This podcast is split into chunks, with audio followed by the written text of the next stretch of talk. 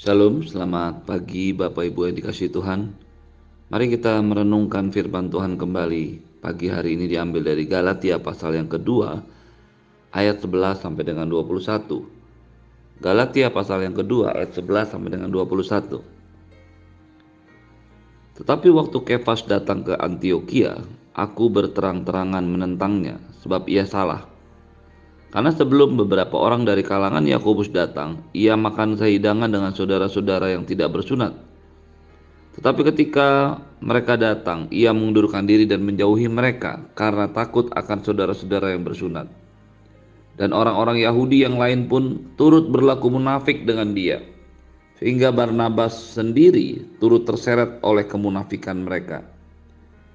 Tetapi waktu kulihat bahwa kelakuan mereka itu tidak sesuai dengan kebenaran Injil, aku berkata kepada Kefas di hadapan mereka semua, "Jikalau engkau seorang Yahudi, hidup secara kafir dan bukan secara Yahudi, bagaimanakah engkau dapat memaksa saudara-saudara yang tidak bersunat untuk hidup secara Yahudi? Menurut kelahiran, kami adalah orang-orang Yahudi dan bukan orang berdosa dari bangsa lain. Kamu tahu bahwa tidak ada seorang pun yang dibenarkan oleh karena melakukan hukum Taurat, tetapi hanya oleh karena iman dalam Kristus Yesus. Sebab itu kami pun telah percaya kepada Kristus Yesus, supaya kami dibenarkan oleh karena iman dalam Kristus dan bukan karena melakukan hukum Taurat. Sebab tidak ada seorang pun yang dibenarkan karena melakukan hukum Taurat. Tetapi jika kami sendiri, sementara kami berusaha untuk dibenarkan dalam Kristus, ternyata adalah orang-orang berdosa, apakah hal itu berarti bahwa Kristus adalah pelayan dosa? Sekali-kali tidak. Karena itu jikalau aku membangun kembali apa yang telah kurombak, aku menyatakan diriku sebagai pelanggar hukum Taurat. Sebab aku telah mati oleh hukum Taurat, untuk hukum Taurat, supaya aku hidup untuk Allah. Aku telah disalibkan dengan Kristus, namun aku hidup, tapi bukan lagi aku sendiri yang hidup, melainkan Kristus yang hidup di dalam aku.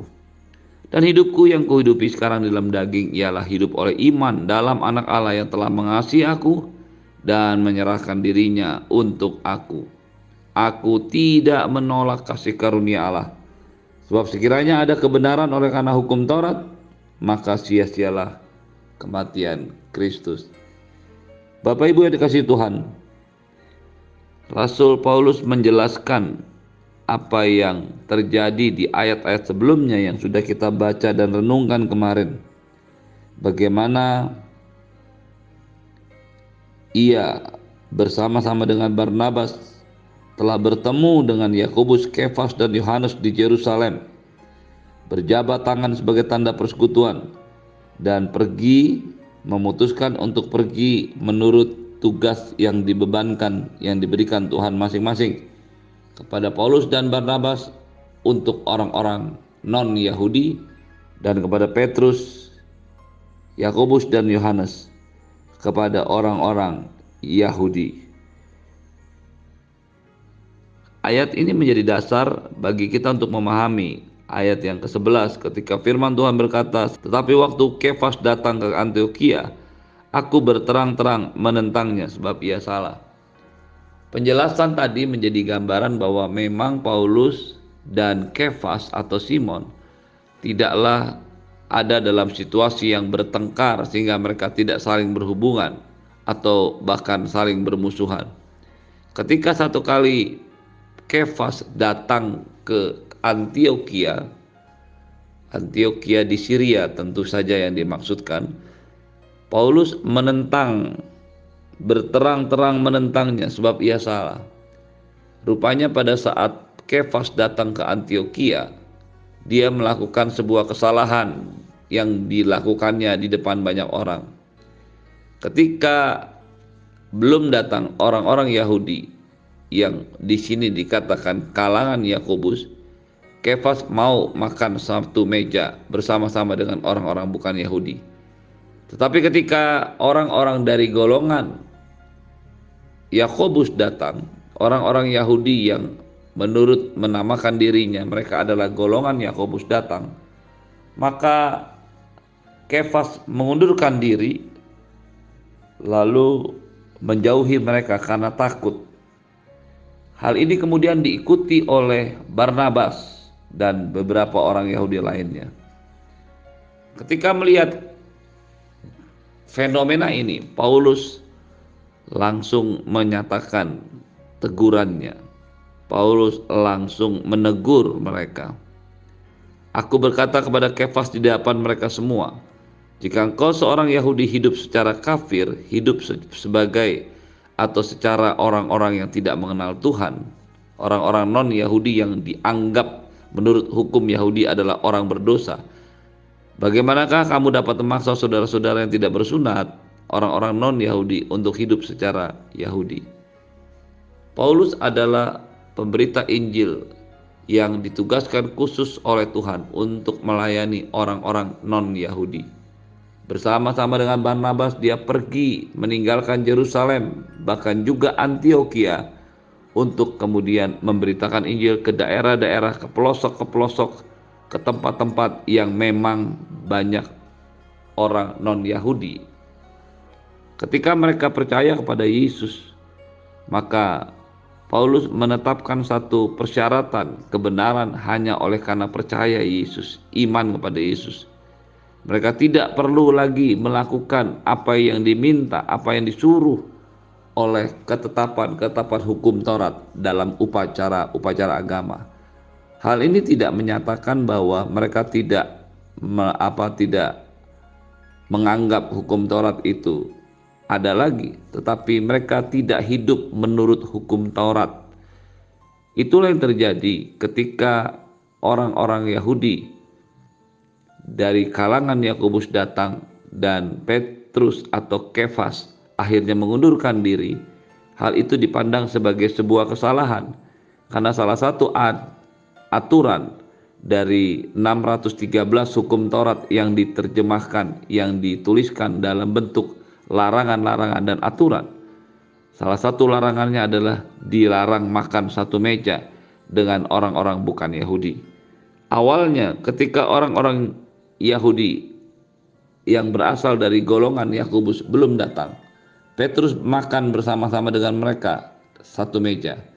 Tetapi ketika orang-orang Yahudi dari kalangan Yakobus datang, Petrus mengundurkan diri, diikuti oleh beberapa orang Yahudi, bahkan juga diikuti oleh Barnabas. Melihat keadaan ini, Paulus menegur mereka.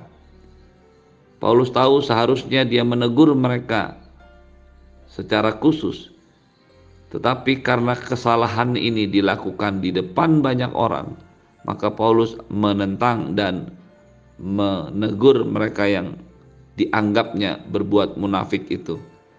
Apa yang dilakukan Paulus betul-betul menunjukkan bahwa dia adalah seorang yang memahami kebenaran Injil.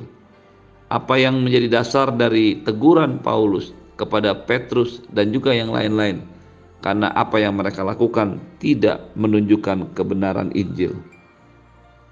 Bahkan Paulus sengaja menyebut itu semua sebagai sebuah kemunafikan. Ayat 14 berkata, tetapi waktu kulihat bahwa kelakuan mereka tidak sesuai dengan kebenaran Injil.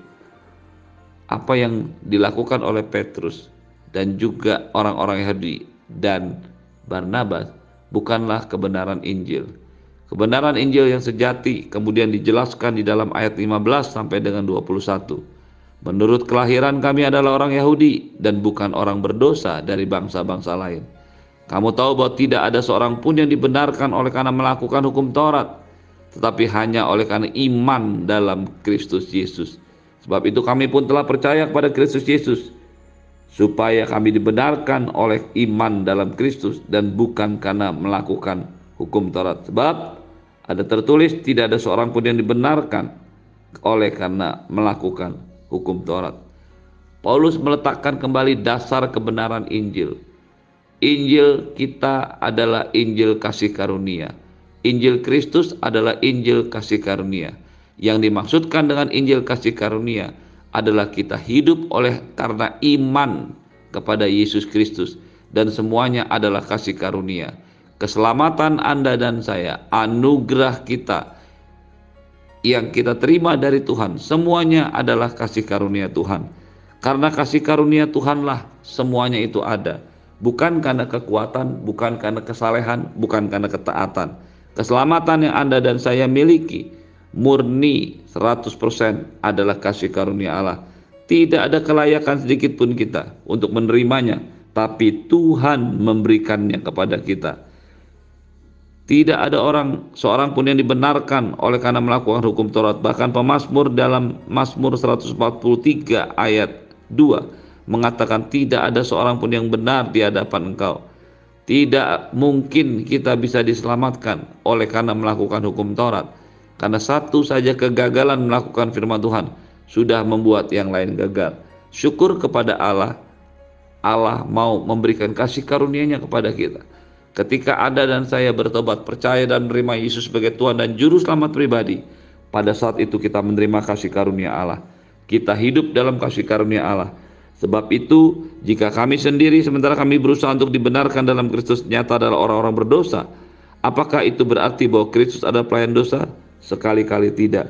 Ketika Anda dan saya memutuskan, kita diselamatkan oleh karena kasih karunia, kita diselamatkan oleh karena kasih Allah, maka tidak boleh kita menambahkan syarat lain untuk diselamatkan selain iman kepada Yesus Tuhan. Ketika orang-orang Yahudi dan juga Petrus dan bahkan Barnabas dengan sengaja melakukan mengundurkan diri dari meja makan karena mereka takut, Paulus menganggapnya itu adalah sesuatu yang menentang kebenaran Injil. Injil yang sejati adalah Injil kasih karunia yang membawa Anda dan saya diselamatkan. Karena itu kata ayat 18, "Jikalau aku membangun kembali apa yang telah kurombak, aku menyatakan diriku sebagai pelanggar hukum Taurat." Dengan tegas, Paulus dipilih Tuhan untuk menyatakan kebenaran karena kasih karunia, karena kasih. Dia telah merombak pengertian mereka yang percaya bahwa keselamatan bisa terjadi karena melakukan hukum Taurat. Dan dia tidak pernah membangun kembali semua yang pernah dirombak, yang diruntuhkan. Kehidupan orang Israel, kehidupan orang Yahudi tidak akan pernah membawa mereka kepada Tuhan, karena sebenarnya keselamatan yang kita peroleh hanya melalui kasih karunia, keselamatan cuma-cuma di dalam diri Tuhan Yesus. Ketika kita memahami ini, maka ayat 19 menjadi sebuah dasar bagi kita untuk mengerti mengapa Paulus berkata, mengapa firman Tuhan berkata, "Sebab aku telah mati oleh hukum Taurat, untuk hukum Taurat. Aku telah mati oleh dan untuk hukum Taurat, supaya aku hidup untuk Allah. Aku telah disalibkan dengan Kristus, namun aku hidup, tapi bukan lagi aku sendiri yang hidup, melainkan Kristus yang hidup di dalam aku." Ketika Anda dan saya datang kepada Tuhan dengan kasih karunia, kita telah mati terhadap hukum Taurat. Kata mati terhadap hukum Taurat menunjukkan tidak adanya lagi tuntutan dosa, pemulihan dari hukum Taurat. Anda dan saya mengikuti, berada dalam hukum kasih karunia yang menyelamatkan kita semua dengan tanpa kita melakukan apapun selain percaya dan menerimanya.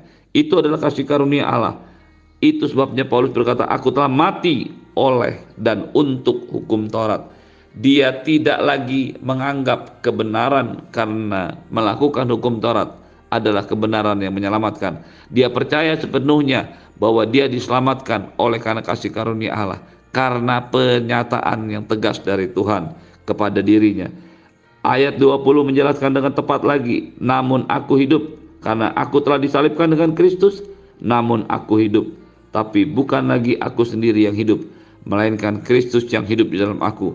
Ketika Anda dan saya percaya Yesus, ketika Anda dan saya bertobat terima Yesus sebagai Tuhan dan Juru Selamat pribadi, pada saat itu terjadi sebuah keadaan atau proses di mana Yesus masuk dalam hidup hati Anda dan saya.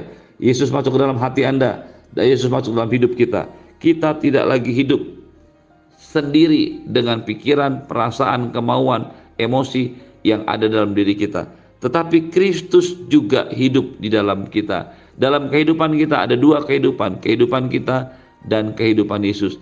Bagian Anda dan saya memastikan semua langkah, semua keputusan, semua tindakan yang kita ambil berdasarkan firman Tuhan, bukan berdasarkan kebenaran karena melakukan hukum Taurat. Apapun yang Anda dan saya lakukan dalam hidup ini, pastikan Anda dan saya selalu terhubung dengan Tuhan.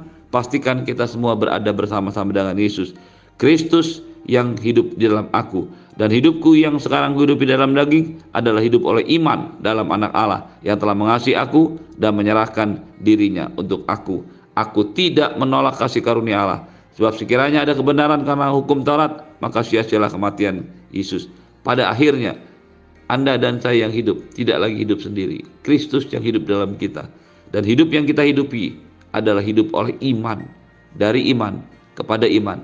Dan selalu berjalan bersama-sama iman. Pada waktu Anda dan saya mempercayai, Yesus telah mati di kayu salib buat Anda. Yesus telah menebus dan mengampuni segala dosa kita. Yesus telah membawa kehidupan yang baru. Dan Yesus yang sama juga tinggal di dalam hati kita. Inilah kebenaran karena iman kepada Tuhan Yesus. Bukan diselamatkan karena melakukan hukum Taurat, tapi diselamatkan oleh karena kasih karunia, diselamatkan oleh anugerah Allah, dan kita tidak boleh sekalipun menolak kasih karunia Allah. Sekali kita menolak kasih karunia Allah, maka sia-sialah kematian Kristus bagi hidup Anda dan saya. Pastikan kita selalu berjalan dalam kasih karunia Allah. Terimalah berkat yang berlimpah dari Bapa di surga, cinta kasih dari Tuhan Yesus, penyertaan yang sempurna dari Roh Kudus menyertai hidupmu hari ini dan sampai selama-lamanya. Di dalam nama Yesus semua yang percaya katakan amin. Shalom, selamat pagi.